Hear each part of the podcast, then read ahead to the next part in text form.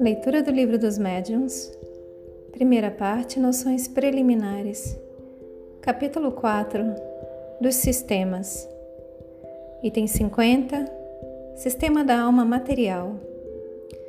Consiste apenas numa opinião particular sobre a natureza íntima da alma. Segundo esta opinião, a alma e o perispírito não seriam distintos uma do outro, ou melhor, o perispírito seria a própria alma a se depurar gradualmente por meio de transmigrações diversas, como o álcool se depura por meio de diversas destilações, ao passo que a doutrina espírita considera o perispírito simplesmente como, como, como o envoltório fluídico da alma ou do espírito. Novamente. Sistema da alma material consiste apenas numa opinião particular sobre a natureza íntima da alma.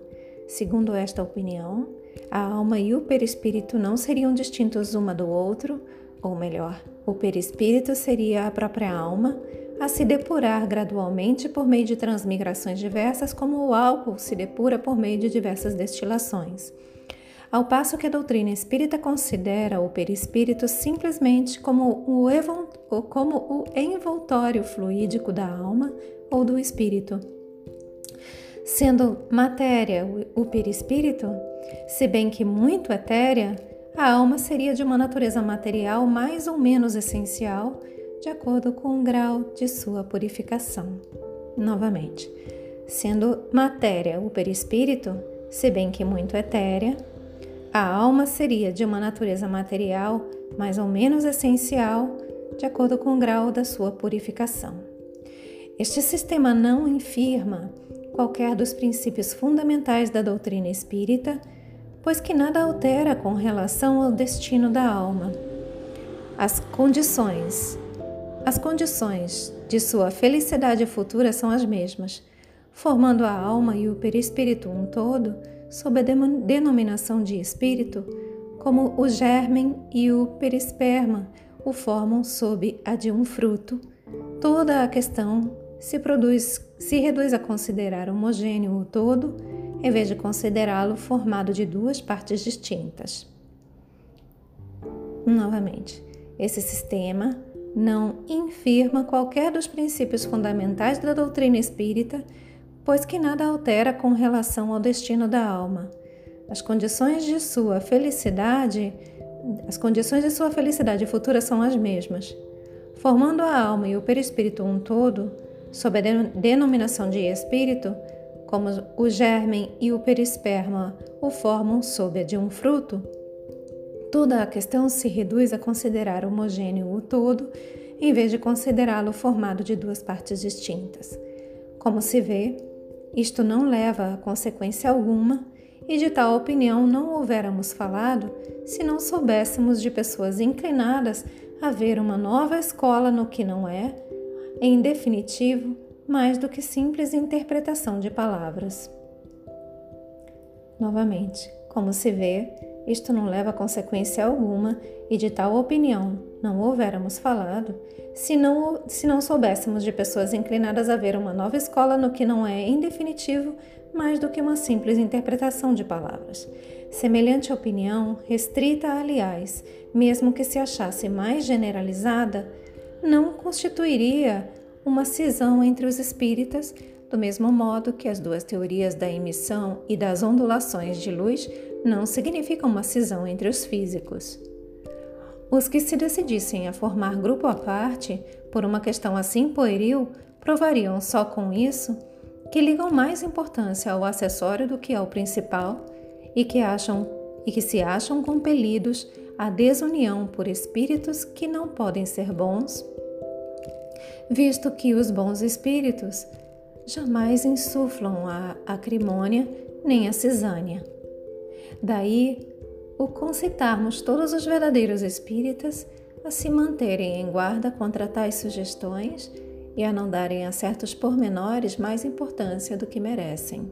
O essencial é o fundo. Julgamo-nos, entretanto, na obrigação de dizer algumas palavras acerca dos fundamentos em que repousa a opinião dos que consideram distintos a alma e o perispírito. Ela se baseia no ensino dos espíritos que nunca, que nunca divergiam a esse respeito. Referimos-nos aos esclarecidos, porquanto entre os espíritos em geral, muitos há que não sabem mais que sabem mesmo menos do que os homens, ao passo que a teoria contrária é de concepção humana. Não inventamos nem imaginamos o perispírito para explicar os fenômenos. Sua existência nos foi revelada pelos espíritos e a experiência nola confirmou. Vide o Livro dos Espíritos, número 93. Apoia-se também no estudo, apoia-se também no estudo das sensações dos espíritos. Vide o Livro dos Espíritos, pergunta 257. E, sobretudo, no fenômeno das aparições tangíveis, fenômeno que, de conformidade com a opinião que estamos apreciando, implicaria a solidificação e a desagregação das partes constitutivas da alma e, pois, a sua desorganização. Fora mister, além disso, admitir-se que esta matéria, que pode ser percebida pelos nossos sentidos, é ela própria o princípio inteligente, o que não nos parece mais racional do que confundir o corpo com a alma ou a roupa com o corpo. Novamente, Fora mister, além disso, admitir-se que esta matéria, que por ser percebida pelos nossos sentidos, é ela própria o princípio inteligente, o que não nos parece mais racional do que confundir o corpo com a alma ou a roupa com o corpo. Quanto à natureza íntima da alma, essa desconhecemos-la. Quando se diz que a alma é imaterial, deve-se entendê-lo em sentido relativo, não em sentido absoluto. Por isso que a imaterialidade absoluta seria o nada. Ora, a alma ou o espírito são alguma coisa. Qualificando-a de imaterial, quer-se dizer que sua essência é de tal modo superior que nenhuma analogia tem com o que chamamos matéria e que, assim, para nós, ela é imaterial. Ver o Livro dos Espíritos, números 23 e 82 novamente. Ora, a alma ou o espírito são alguma coisa. Qualificando-a de imaterial, quer-se dizer que sua essência é de tal modo superior que nenhuma analogia tem com o que chamamos matéria, e que, assim, para nós, ela é imaterial. O Livro dos Espíritos, números 23 e 82. Item 51. Eis aqui a resposta que, sobre este assunto, deu um espírito. Abre aspas. O que uns chamam perispírito, deixa eu só ir no final da resposta. Tá bom, voltando. Ah, esse é o espírito Lamené está respondendo, tá bom? Era isso que eu queria ver, que eu fui orientada a checar para ver. Lamené. Então tá bom. Item 51. Eis aqui a resposta que sobre este assunto deu um espírito abre aspas, o que uns chamam perispírito não é senão o que outros novamente, o que uns chamam perispírito não é senão o que outros chamam envoltório material fluídico. Direi de modo mais lógico, para me fazer compreendido, que esse fluido é a perfectibilidade dos sentidos, a extensão da vista e das ideias. Falo aqui dos espíritos elevados. Quanto aos espíritos inferiores, os fluidos terrestres ainda lhes são de todo inerentes, logo, são, como vedes, matéria. Daí os sofrimentos da fome, do frio, etc. Sofrimentos que os espíritos superiores não podem experimentar, visto que os fluidos terrestres se acham depurados em torno do pensamento, isto é, da alma. Esta, para progredir, necessita sempre de um agente. Sem agente, ela nada é para vós, ou melhor, não a podeis conceber. O perispírito, para nós outros espíritos errantes, é o agente por meio do qual nos comunicamos convosco, quer indiretamente pelo vosso corpo ou pelo vosso perispírito, quer diretamente pela vossa alma, donde infinitas modalidades de médiums e de comunicações. Novamente. Deixa eu só voltar um pouquinho. Quanto aos espíritos inferiores, os fluidos terrestres ainda lhes são de todo inerentes, logo são como vedes matéria. Daí os sofrimentos da fome, do frio, etc., sofrimentos que os espíritos superiores não podem experimentar, vistos que os fluidos terrestres se acham depurados em torno do pensamento, isto é, da alma. Esta, para progredir, necessita sempre de um agente. Sem agente, ela nada é para vós, ou melhor, não a podeis conceber. O perispírito, para nós outros espíritos errantes, é o agente por meio do qual nos comunicamos convosco, quer indiretamente pelo vosso corpo ou pelo vosso perispírito, quer diretamente pela vossa alma, donde infinitas modalidades de médiums e de comunicações. Agora, o ponto de vista científico, ou seja, a essência mesma do perispírito. Isto é outra questão. Compreendei primeiro moralmente. Resta apenas uma discussão sobre a natureza dos fluidos, coisa por ora inexplicável.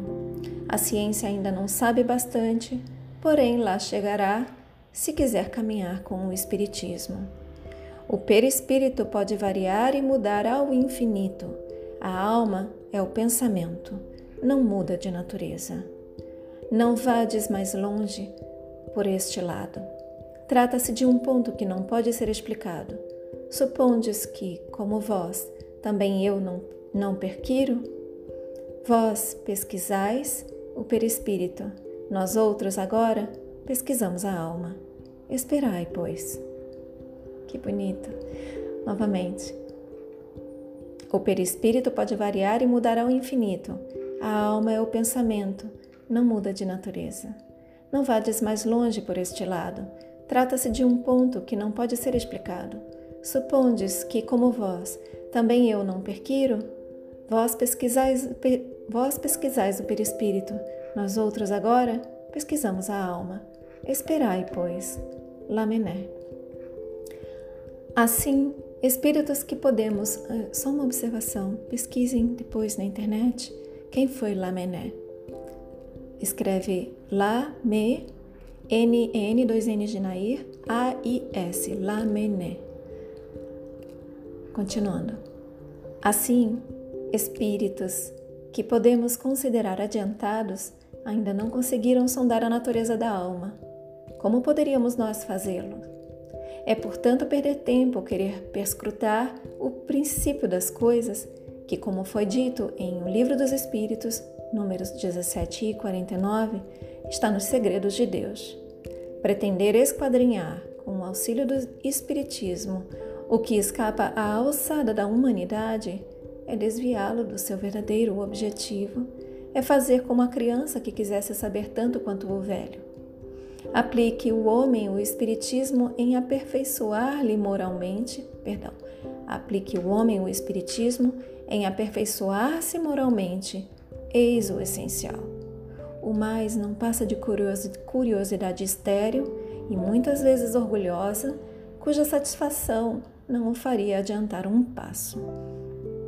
O único meio de nos adiantarmos consiste em nos tornarmos melhores. Os espíritos que ditaram o livro que lhes traz o nome demonstraram a sua sabedoria, mantendo-se, pelo que concerne aos princípios ao princípio das coisas, dentro dos limites que Deus não permite sejam ultrapassados, e deixando aos espíritos sistemáticos e presunçosos a responsabilidade das teorias prematuras e, prematuras e errôneas, mais sedutoras do que sólidas e que um dia virão a cair ante a razão, como tantas outras surgidas dos cérebros humanos. Novamente, o único meio de nos adiantarmos consiste em nos tornarmos melhores. Os espíritos que ditaram o livro que lhes traz o nome demonstraram a sua sabedoria mantendo-se, pelo que concerne ao princípio das coisas, dentro dos limites que Deus não permite sejam ultrapassados, e deixando aos espíritos sistemáticos e presunçosos a responsabilidade das, teoria, das teorias prematuras e errôneas, mais sedutoras do que sólidas, e que um dia virão a cair ante a razão, como tantas outras surgidas dos cérebros humanos. Eles, ao justo, só disseram o que era preciso para que o homem compreendesse o futuro que o aguarda e para, por essa maneira, animá-lo à prática do bem. Novamente, eles, ao justo, só disseram o que era preciso para que o homem compreendesse o futuro que o aguarda e para, por essa maneira, animá-lo à prática do bem. Vide aqui, adiante, na segunda parte, o capítulo 1 da ação dos espíritos sobre a matéria. E é isso que a gente vai ver a partir da próxima, do nosso próximo áudio, da nossa próxima leitura. Fechem os olhos, deixem que essas palavras se aprofundem em vocês. Assumam a intenção de contemplar por mais algum tempo sobre essas palavras. Expressem gratidão aos seus guias, mentores, protetores e anjo guardião. Expressem gratidão a Deus. Agradeçam a si mesmos pela continuidade na leitura. E eu também agradeço a vocês pela oportunidade. Boa noite. Namastê.